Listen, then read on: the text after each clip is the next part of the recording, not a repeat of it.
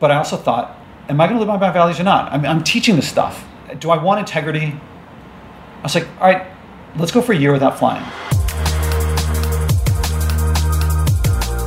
This is the Ideas Lab podcast, where you can learn from great creative and entrepreneurial minds how to turn your ideas into original businesses, books, and brands. Because in a crowded world, it pays to stand out. This is your host, John Williams, best-selling author and founder of the Ideas Lab London. I'm in Greenwich Village in New York City today, and I'm here to meet Josh Spodek. Josh is a fascinating character. He was formerly an astrophysicist and then became an entrepreneur. And now he's a lecturer in entrepreneurship and leadership at New York University. Josh has achieved a lot of other things. He's a best selling author. He has a second book coming out this month called Initiative. He's a TEDx speaker, a daily blogger, and he has an award winning podcast called Leadership and the Environment.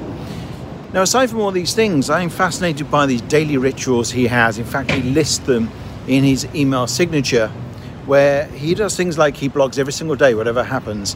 He gets up within one minute of waking up every single day and makes his bed, and he does dozens of burpees, which particularly brutal form of push up every single day, no matter what state he is in. And it's these kind of habits that have built him to the point where he can achieve remarkable things. So it seems to be a link between them. I want to find out, as somebody who doesn't have great self discipline myself, I want to find out how he's done that and why they matter and how this adds up into writing successful books and creating successful businesses. So I hope you enjoy it. Thanks very much for making the time to speak to me, Josh. This is, um, I've been wanting to talk to you for quite a while, ever since I read your bio, which is absolutely remarkable. And you were an astrophysicist, you've started companies, you teach at, uh, where is it? One of the NYU. NYU, yeah. Yeah, which is like a block away. Yeah. Yeah, and you have the these incredible daily routines. So many things I want to ask you about. I think you're kind of one of those scanner types that I might explain a little bit later. Um, everything you've achieved, does this not come down to self discipline? Or is it something else? Like, I don't really have very much self discipline. And I'm just wondering what's the difference between the way you operate and the way most people operate? It allows you to do all these incredible things. When I was a kid, I didn't go to the gym. I would see people going to the gym and they were really muscular. And I would ask myself, or I'd say, I wish I was muscular so I could go to the gym too. muscles don't cause going to the gym. Gym causes going to the muscles. It causes building muscles. Yeah. I do not. I was. I grew up watching a lot of TV, eating a lot of junk food. I didn't have discipline. I don't have exercise. I don't do these daily things because I have discipline. Right. I have discipline because I do these daily things. Like you, Okay. to me, it, it took me a long time to realize that. Yeah. And the reason I don't skip days is because if I did, it would all fall apart. Right. It's not I'm super disciplined, and it, it to me, and it took me years to get this. It's like going to Arnold Schwarzenegger in his prime, I guess, not uh, probably even now, and saying, "Do you go to the gym because you're so, you're born so muscular? I'm not muscular, so I wonder what I would do because I can't go to the gym." Right. But if you want to have discipline or any skill, you have to practice it. It's, it's not a trait like I have blue eyes. I don't know what you can do. I don't, I don't know what color your eyes are, but I don't know if you can change eye color. Yeah. But discipline is you, you if you practice it, you get it. If you don't practice it, you lose it. And one of the great things about it is that it, it just gives everywhere in life. Right. I'm not as disciplined as people think. so you give you got got this remarkable list of things that you do uh, every day, and it includes things like uh, getting up and making your bed within one minute of waking up, or something like that. So you kind of get up and immediately make your bed, like, but you don't you don't ever hit snooze, I guess. Right. That yeah. I didn't intend for that to happen. It was uh, I was teaching a class, and I was um, one of my leadership classes, and not as a formal assignment for the class, but I said to everyone, try Sidcha, self-imposed daily. You know what it means. Maybe you'll have a link. I don't know. Oh, S- that- oh, Sidcha stands for. Okay, there's habits. Yeah. Well, reading the paper every day is a habit. Mm. Smoking cigarettes is a habit. They don't make your life better. Mm. Uh, they're not appreciable. Like I brush my teeth every day, but that's not that big of a deal. Like when you think of the greats, mm. like Hemingway would write a certain way, and you know, different people have their habits, and I think it helps achieve greatness. Well, reading the paper every day, I don't think is that's not a habit that will achieve greatness. So I wondered what type, what, what was the difference Yeah. between just brushing your teeth versus something significant, and I came up with. I, there's no scientific proof on this. I've not done any experiments or measured anything, but it feels to me about right, which is self-imposed.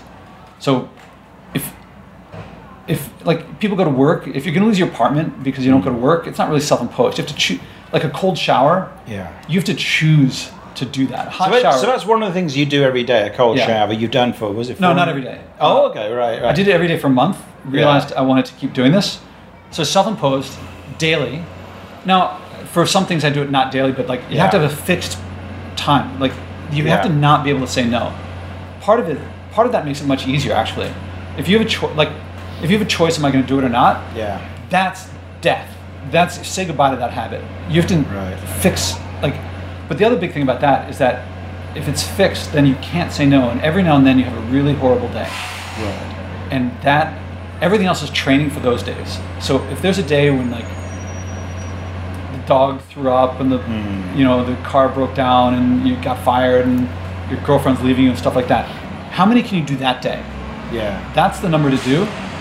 And if you do more than that, then you're, you're liable to lose it because on that day you Yeah. can't. But the the point is on that day, that's when you find out who you are. That's when you really you peel away everything else and say, Mm-hmm. "Am I going to do this or not?" And okay, so self-imposed daily, challenging. So brushing your teeth doesn't really count. Okay. Healthy, so smoking that rules that out. Yeah. And active, so, s activity. So I, I include meditation, which is mentally very active, although physically you may be very still, Mm. but doing something, not just like reading a book. Some people might call reading a book active. I don't, but Mm. if someone wants to, you know, I'm not saying follow my rules, but Sidcha works for me. If you say to yourself, I'm going to go to the gym for two hours, Mm. it's like that's a big hurdle. But if you just say, I'm just going to go to the gym at all, most people Yes. will often spend two hours there. Or a more common one is like you want to go running, and so you put your running shoes on, and eventually there's a pretty high chance you'll go instead of taking them back off again. So it's a kind of trick, right? So if you set a context where something feels natural, you will do that thing. So, in Leadership Step by Step, which is your previous book, Yeah. is it, it sounds like quite a bit of it is kind of about self leadership, which I think is a very interesting topic. That's why I think that's what I kept thinking of when I was reading about all your daily rituals, all your daily things that you do. It seemed like, well, in fact, everything that you're doing is kind of, if I can do this myself, then that's. I mean, you. I suppose you only want to follow somebody who's got their act together, and so you kind of need to exhibit self leadership if you want to be a leader, don't you? It's not about telling other people what to do. Well, telling people what to do is I, I advise against that. Okay. Depending on your goals, if you want people to get annoyed at you, Yeah. then that's a great that that works very well. Uh, Self leadership is is necessary but not sufficient. Yeah. So I mean, the book has four units: understand Yeah. yourself, lead yourself. So that part's self leadership. Okay. Understand others, lead others. That's applying what you learned in the first two units to others. So if you only want to lead yourself, yes, self leadership.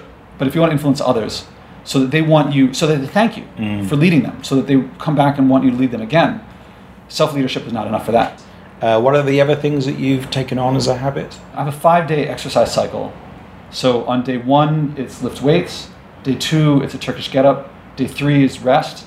Day four is uh, it's usually it's cardio, which for the winter has been the rowing machine, but when the weather's nice, I go out and run. And then day five is rest too. Now I still do the calisthenics morning and evening. They don't. That's not exercise. That's bare minimum for fitness. That's just, but it's also meditative. Mm. Then the cardio is followed by a cold shower. So those fit together. Mm-hmm. I get really hot and sweaty and take a cold shower.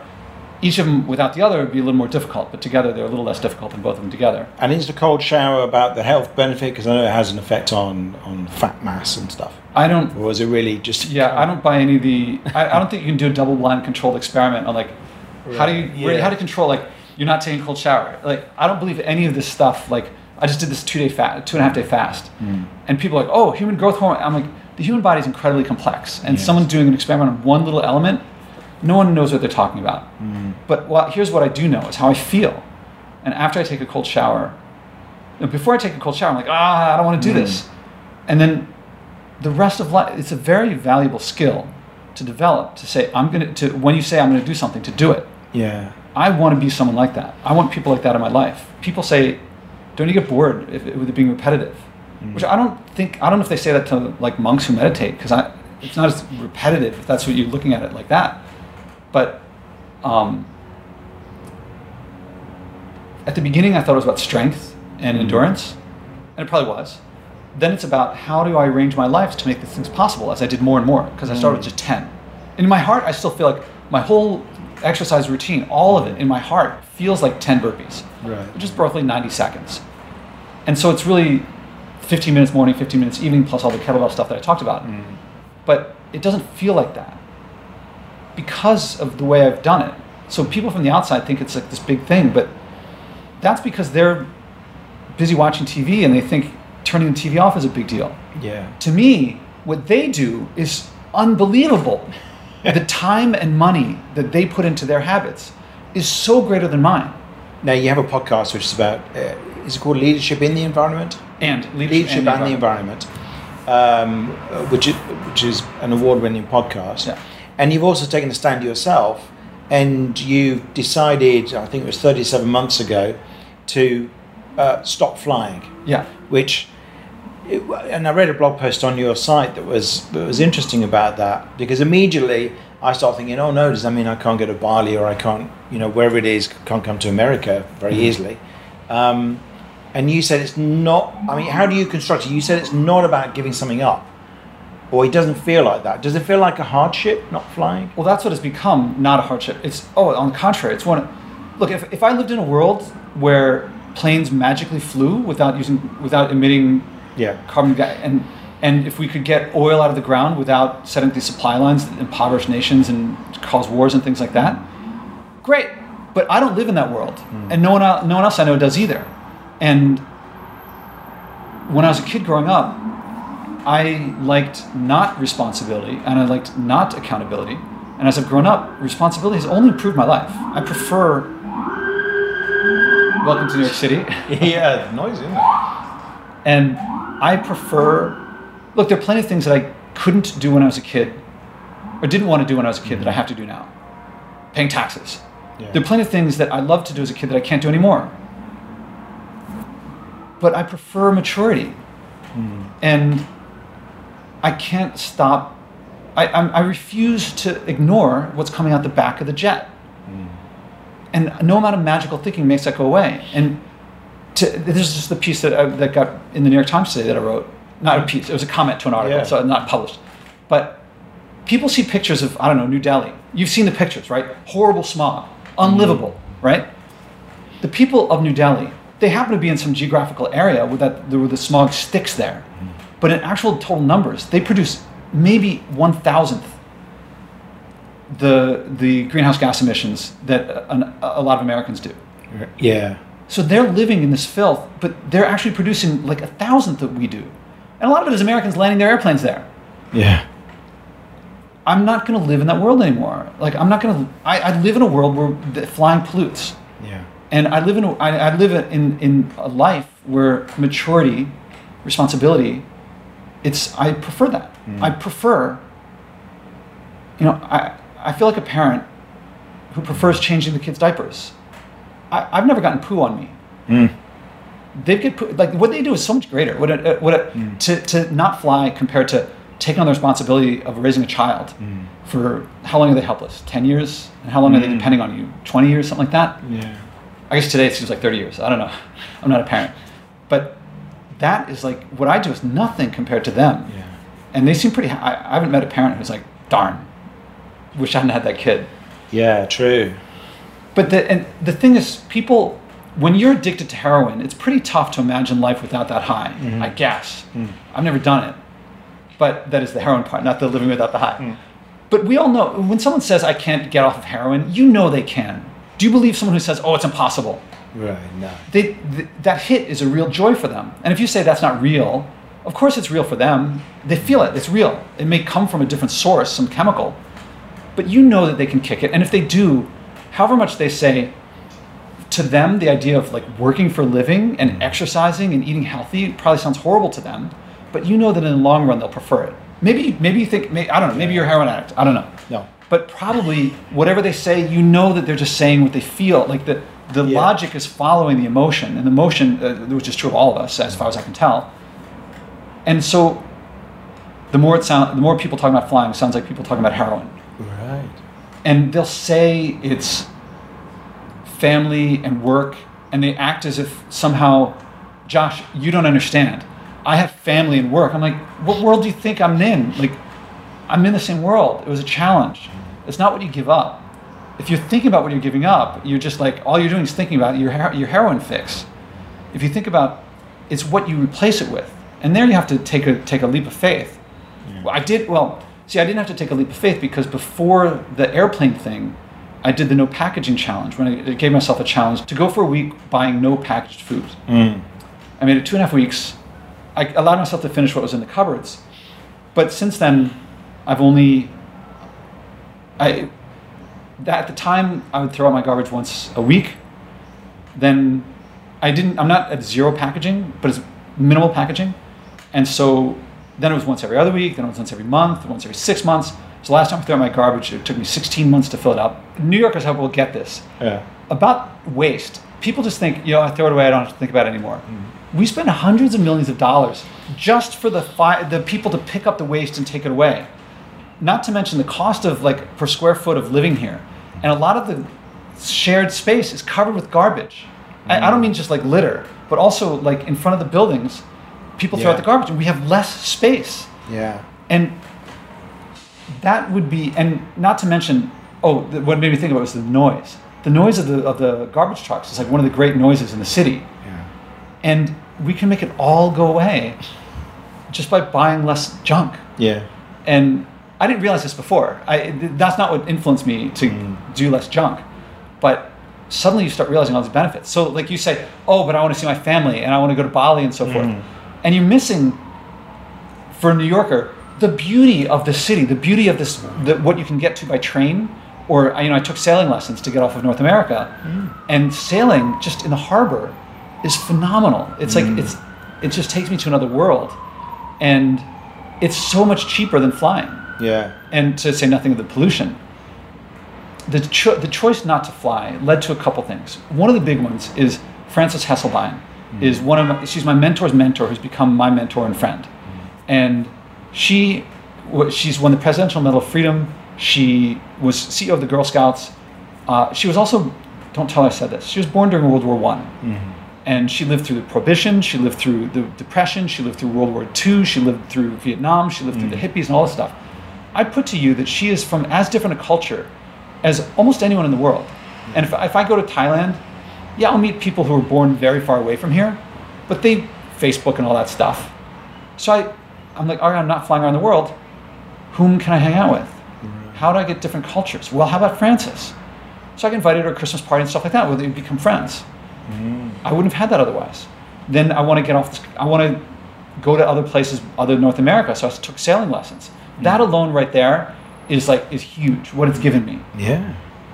But on top of that, I thought, all right, to get to Europe is going to be a big challenge. And a friend mentioned this woman, Dawn Riley. She's been on my podcast. She's won the America's Cup, and she's got this place called Oakcliff, which is where she trains Olympic athletes, Olympic level sailing uh, athletes. Um, and my friend, a friend mentioned her in passing. I said, "Oh, can you introduce me?" So I met her. So I go out there and I see my first Olympic class sailing, and I get her on my podcast. An America's Cup winner. That's pretty big. Mm. And she's connected in ways that are insane. Like the places that anyway. So then she puts me in touch with an, my an Olympic gold medalist who I interview on the podcast. My first Olympic gold medalist, who was also a CrossFit Games champion. Hmm. So CrossFit I've heard of, but I don't know too much about it. So I go online to research because before doing the podcast, I wanted to research her. And so it turns out that when you compete in the CrossFit Games, you don't know what the event is going to be until you get there. Maybe it's going to be riding a bike. Maybe it's going to be lifting weights. Maybe it's going to be an obstacle, course. So in 2018, one of the events that they had was to row a marathon. So to get on a rowing machine, you know, one stroke is like 10 meters. They had to go 26 miles, 42 kilometers. And of course, when they compete, they don't know until like an hour before or three hours, I don't know, maybe the day before. And they got all these rowing machines just like that one set up. And Now they're competitors, so they're not going to be like, "Oh, I'm going to lose." They're like, "No problem." So I'm watching them thinking, "No problem," and I'm like, "Can I do that?" A lot of middle steps, but I was like, one day, it's like I set the, I set it for half a marathon, ten intervals. So I do a tenth of a marathon. I do half a marathon mm-hmm. with breaks in between. I was like, that wasn't so bad. So a month later, I was like, I go for the full marathon, again with break, like two minute intervals. So I did one fifteenth of a marathon with two minute breaks in between. That to me is like a life achievement. Yeah. That is as great for me in my life mm. as a trip to virtually anywhere. But I Yeah. did in four hours, an hour to spare, and I'd be still under what the average American watches in TV every day. and it's a life experience that was no pollution, and I would rather do that than most trips. Mm. Flying, flying is giving me so. I'm sorry, not flying Yeah. is giving me so much. Now, if someone invents a magical airplane, Yeah. I'll probably fly it. Yeah. And the IPCC gives us a limit per year of what you can to keep under two degrees, and one flight can keep you under that. I'm, I'm now way under it on average. Now, my goal is not to just barely pass. Like I, I want to. So there are personal goal um, limits for, uh, for made by the IPCC. So like if you if you live like this, Yeah, I'm way below. right? right. But to me, the, the, the reason to stop, okay, the reason to stop packaged food mm-hmm. was because I saw how much garbage I produced, mm. which is something like 100 times more than I do now. Mm. I have to, I don't know, I can't do the math in my head, but it was like once a week versus once every 16 months. Mm. 52 times, roughly 60 times. I don't know, I can't do it in my head. yeah. But that's not why I keep doing it. I keep doing it because I'm saving money, because it's more convenient, because more friends come over. Because, like, the, do you know who the last person was who came over for that I made my famous no packaging vegetable soup for? Uh-huh. It was a Nobel Peace Prize winner. he was over here. Yeah. I could meet in a cafe or in a studio, mm. but now I'm not going to say we're buddies. Mm. That's the kind of person I like to hang out with, and that happens Yeah. more, and it's much more intimacy. I like So- that. Yeah. So I keep at it because of that. But okay, save money, save time, more mm. social, most of all, more delicious. Yeah. That's what I what do I want more for, more than anything else from food is I want it to taste delicious and I want to I want to feel fulfilled. yeah. We must talk about your new book, which is called Initiative. Yeah. You explain what it's about. Yeah, I have to contrast it with a few things. Yeah. First, because I had to go back and forth with my publisher about having the word uh, entrepreneurship on the title because they were like, it's going to sell more. Mm-hmm. And originally, this is leadership step by step based on my course at NYU. Okay, that was the previous book. Yeah. And then I, the next book was going to be entrepreneurship step by step, also a course that I teach there. oh, okay. But a couple things happened. One was that whenever I talked to people about entrepreneurship, mm. most of the time they heard Silicon Valley, 20, 20 year old engineers, uh, they got an idea and they're going for venture backing to mm. IPO or Shark Tank. Mm. And I could not get people off of that. Now, when I started my first company, I was going that way, but I, we grew too fast and it wasn't, it didn't work out so well. I mean, there were a whole sub, other reasons why it didn't work out. But when I talked to people in business school, a lot of people said they wanted to start a company, but almost none did. I would ask them, why didn't you start a company? And the number one answer I got was, I don't have an idea. Yes. And when I talk to people who have companies that are successful, I say, is this idea the one you started with? They're like, no. That tell, it's not the idea.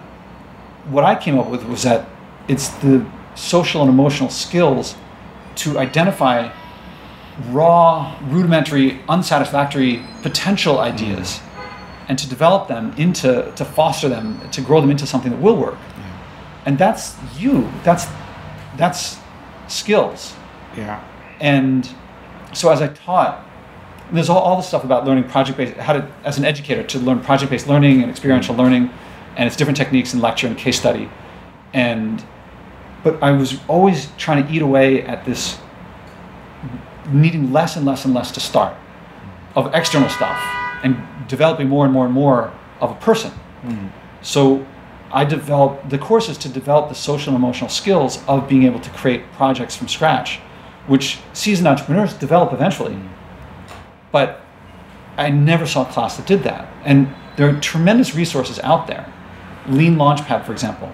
I think, and all the stuff that derives from it, all the cla- virtually all the classes in entrepreneurship at Columbia, NYU, NSF, National, uh, uh, National Institutes for Health.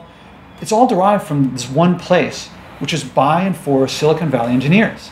Yeah. Great. I love that they have these resources. More power to them. I'm not going to try to compete with that. But the number, the, the type of people that have ideas and teams mm. tend to be people who are researchers, people in STEM. Yeah. And I looked it up in the United States. Six percent of STEM jobs, uh, six percent of American jobs are STEM jobs. Mm-hmm. So if that's a rough measure for how many people tend to have ideas mm. and teams, six percent, call it ten percent, five or ten percent, something mm-hmm. like that. Great resources for them. What about the other 90 percent? Mm.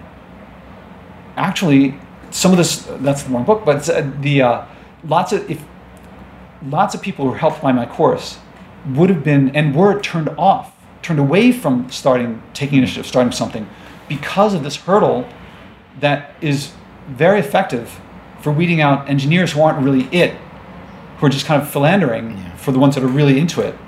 But for people who could start something great but don't yet aren't yet at the level of an idea, all it did was put a hurdle up needlessly. And I'm trying to change that. So this is a question comes up a lot with people who who follow what I do, and that, as I said, I wrote a book, Screw Work Break Free, which is on a similar theme. Um, and it was my model was to create uh, an MVP in 30 days, and but also I stressed in there that you don't need a perfect idea. You get the best ideas in motion. So if you choose an idea you want to pursue, then you'll find other ideas as you're as you're in progress and then you can iterate and, and find out where you really want to go. So you could use the book to find out what you want to do with your life, to start a business, uh, pretty much anything. I found it a very hard message to get across, and frankly, I got a little bit tired of telling people because they just, they just, it was like explaining quantum physics to a dog. Because when people are in that mode where they're they absolutely convinced that they need an idea before they can start a business or before they can go anywhere in entrepreneurship, and they should just sit and wait until that comes to them in a flash of inspiration. I find it quite difficult to convince people otherwise. Mm-hmm. So I don't know whether you're have you found a way of do people know that they need the book initiative? I suppose thinking as a marketer, do you think people are getting where you're coming from and that they're going to understand why they need it? They do. I just worry that from my own experience, it can be quite a hard message to get across. Well, two weeks is it's too early to say. Mm-hmm. Uh, before looking at it as a marketer, I look at it as an educator. Yeah. And there's a big, people put up the, sometimes a leap that's too great, a leap may be too great to, to say, start with even a bad idea and just go mm-hmm. with it, is too great for most people. yeah. And the way to go, the way to, the way that I've found to handle big leaps is to mm. give lots of little baby steps. Mm. So to say to say you can do it no matter what, right? There's a lot of that out there. Mm-hmm, mm-hmm. That's like saying to someone, go to Carnegie Hall, get on the get, get at the piano and play your heart out. And if you have no skills whatsoever, that's no can do anything. Now you could say, all right, take some lessons. Now, even that might be too much if the person doesn't know where to find a teacher and so forth. Mm-hmm. Ultimately, you have to get down to this finger on that key, this finger on that key, this finger on that key, and like that's the C major scale. And you know, this is a piano. This is where the that key is, and that's how the first lesson begins. Hmm. And that's what I did is to get to the very basic. I, I hmm. tried to put. The people will look at the first couple exercises and say this is too easy. Like what kind of thing? What what are the f- given? Can you give me an example? Well, I mean, the first one is to write a personal essay. That's really I mean, Yeah. people have written personal essays before, but it's partly to have them pick a direction, because most people like maybe they want to do something in this area, maybe they want to do something, it, and I want to get them focused in one and get them to realize that if you pick one and the other is the right one, you're actually not going to slow down. Mm-hmm. You, you'll do this, you'll develop some skills and realize, oh, I thought this could have been a contender, but that one, you're going to switch faster. and You're going to look back at the old one with gratitude for having gotten you there faster than trying to think it out. Mm. And but I, and I also have people put a list of role models and people that they think of in this in the fields that they want to go into mm-hmm. because it's a human. This is human exercises. Yeah, you might make an MVP along the way, mm-hmm. but you're developing relationships with people. Ultimately, people are buying your stuff, or if it's if you're going for profit, people are listening to your podcast. Or if mm-hmm. that's one, you know, that's one of the implementations of initiative in my life is my podcast. It's not a money making thing. I mean, it gets me speaking gigs, but it's not itself a money making thing. And Uh, so I want people to have faces. Like you can't say I want the CEO of company X. Mm-hmm. You have to say the name of that person. The next exercise is to come up with. You've picked a direction. Oh, by the way, I have to say it. I can tell you that if you play a bunch of scales, you'll mm-hmm. develop some skill on the piano, mm-hmm. but that will not develop skills on the piano. And you know that people play sca- piano scales, so you know that they work. But if you lived in a world where no one played piano scales, and piano is all taught by like music, uh, what do you call it? Music um, appreciation.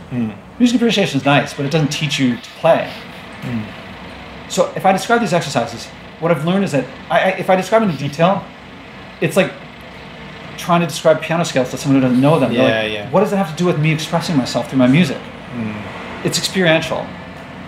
And so the, the exercises, the early exercises, are just specific ways that you can find problems that other people feel or that you feel Yeah. in areas that you want to work in, and to break to get these really not low level but rudimentary problems and solutions, and then use them as seeds to start getting advice from people. Mm-hmm. Most people get judgment from people. Judgment doesn't help you move forward. Advice does. Judgment makes people look down on you from above. Mm-hmm. Advice makes people feel involved and make them want you to succeed because they'll feel if you succeed because of my advice, it's probably because of me. So if you ask somebody, can you, know, can you advise me how to do this? Once they've given you that advice, they're kind of invested in a way in you succeeding. Yeah. Yeah. And most of the time you ask advice, they'll still say, I think it's great, go for it, which is not advice. Hmm. I mean, go for it is common advice, but the, I think it's great, it's, it's judgment. Yeah. And it makes them this. And then they're like, prove it, you know, you prove it to me. Hmm. And that's not, that's not productive. It doesn't, most of all, as much as anything else, it's developing relationships with people in the communities that you want to go into. Yeah. relationships where people see you as a problem solver and they're invested in your in your success and when things don't work out for you they want you to succeed so they'll help you and so all these little exercises they're building skills they're building emotional skills social skills they're developing a, a team around you of support that is more more valuable than an mvp more valuable than uh, a business plan now Yeah. you'll probably develop those things also, but developing relationships also costs nothing. I mean, a phone call here or there, maybe a video chat. And you've you've had some remarkable results from people who've done the course. Yeah. Uh, NYU. What kind of things have they gone on to do? Oh man, I mean, if I want to start at the top, there's Jonathan, who he was a lawyer making six figures, very successful Ivy League degree, and was bored and went to his mentor and said, "I'm bored." And the mentor said, "Take a class at NYU, any class." He didn't know who I was, didn't know the class. He he didn't know if the class was. He didn't know that the class was going to give him exercises to build something, and did the exercises. Boom, boom, boom. Lots of middle steps. Next thing you know, it's being written up in the Wall Street Journal, in the Washington Post, in Forbes, uh, funded by Mark Zuckerberg of Facebook, funded by Eric Schmidt of Google. Uh, when I was writing the book, he was doing Y Combinator out in Silicon Valley. And now he's back, and it, it was an app that was described by the American Bar Association, called it one of the top web things for law in 2018. And he had no, if, he, if someone had said to him, mm-hmm. if someone had given him lean and said, do this, or said, try to get on a Shark Tank, it would have turned him off. Yeah. Instead, he reached the pinnacle of that world, even though that wasn't his initial goal. Mm. But I can tell you he likes what he does. Yeah. And I mean, I, I got to be very good friends with him. Not because I gave him a good grade, I don't remember what grade I gave him, but because we interact. And actually, you can see, if you go to the, the, the webpage for the book, joshuaspodek.com slash initiative, you'll see a video of him talking. It was actually early, before all this stuff hit, Yeah. like after, just after he finished the course. Uh, I mean, there was uh, Grace, who, when she took the class, she told me later she almost dropped the class on the first day because her vision of school was take tests, write papers, not go out in the world and do something. Yeah. And so it was September she took the class. By November, she'd gotten a, um, what I call a job offer. Uh, Uh, she'd written a place with what she'd developed so far, and the place was like, if you can do this, you know, we were thinking about doing something like that. If you can do it, we be part of the team. So by Thanksgiving, she had met with them.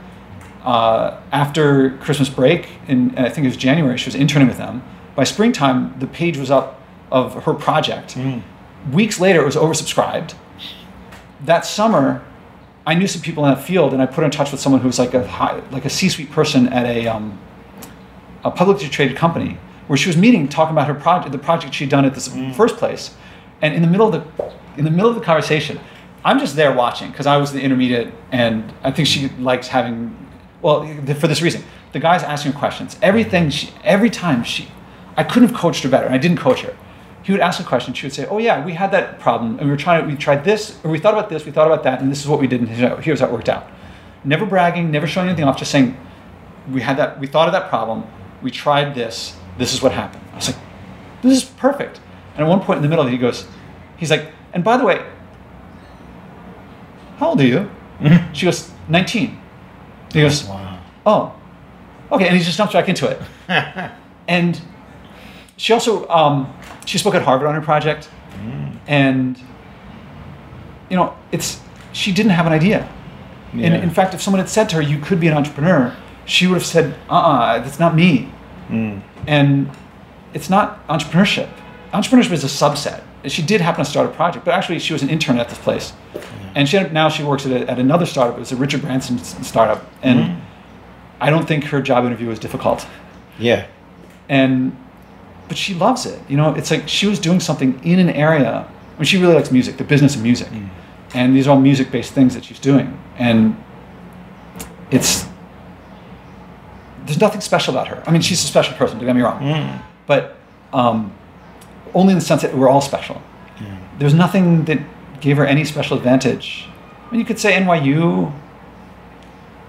That's an elite school. It's got a big name, but I don't know if that really made a difference. I, I think the email that she sent them, that, that got the first seed of it going when they invited her to visit. I don't think that was. I don't think that that it came from a NY, NYU.edu address Yeah. really made a difference. It was the quality of what she thought it through, Yeah. and it was just doing the exercises. Well, it sounds fantastic. Um, and actually, uh, even though it's an area I know fairly well, uh, I'm, I'm interested in reading it as well. I recommend it as a gift for everyone you know. Yeah, sounds very wise, very wise advice. um, if, people want to, if people want to find out more about everything that you do, what's, where's the best place to go? Is it to your website? Yeah, joshuaspodek.com. And in the upper right corner, there's you can click for books, you can click for the podcast, uh, you can click for contact me, but and then you, you you'll drown in all the blog posts because that's another Sidcha. It's I post every day. Yeah, right. Does that take a lot of time, or is that? It depends. I mean, um, there's some posts that I put a lot in, of myself into, and they'll take several days to write, and I have to write quick ones in the meantime for the other things. Yeah. And there's some that, like today, I have a file on my computer of like ideas. When I first started writing the blog, I thought I had like 50 posts in me, to- tops. Mm. Again, skills. It's like you develop the skill of writing and thinking of ideas. And Yeah. so I wrote one today that I was like, oh, this is a good post. But I also thought this will this is one this will be quick to write. So I'm gonna keep that on there for some time when I get home and it's late and I just want to go to sleep and I can just get that one and I'll write it quick. So there's lots of little things that make it work out. Yeah. But I like thinking of ideas. My blog doesn't. I don't have that many readers. It's not like um, I don't know Tim Ferriss, Mhm. but because I think I'd get. I, I don't think I write very personally uh, enough of like stories about from the gut. Mhm. It's mostly observations, but um, But Seth Godin says, you know, even if no one read his blog, he would be writing every day. So he Oh, yeah. famously blogs Yeah. every day because of what it does for him. yeah, that discipline, the focus, yeah, the skills, yeah. Mm.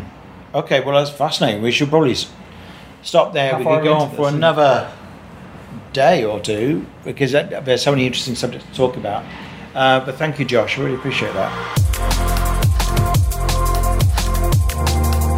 Thanks for listening to this episode of the Ideas Lab podcast. Please do subscribe, and if you've enjoyed this episode, it would be great if you could leave us a review. You can get links and details of everything mentioned in the podcast in the show notes, along with photos and video clips from many of our episodes. Just go to theideaslab.org forward slash podcast.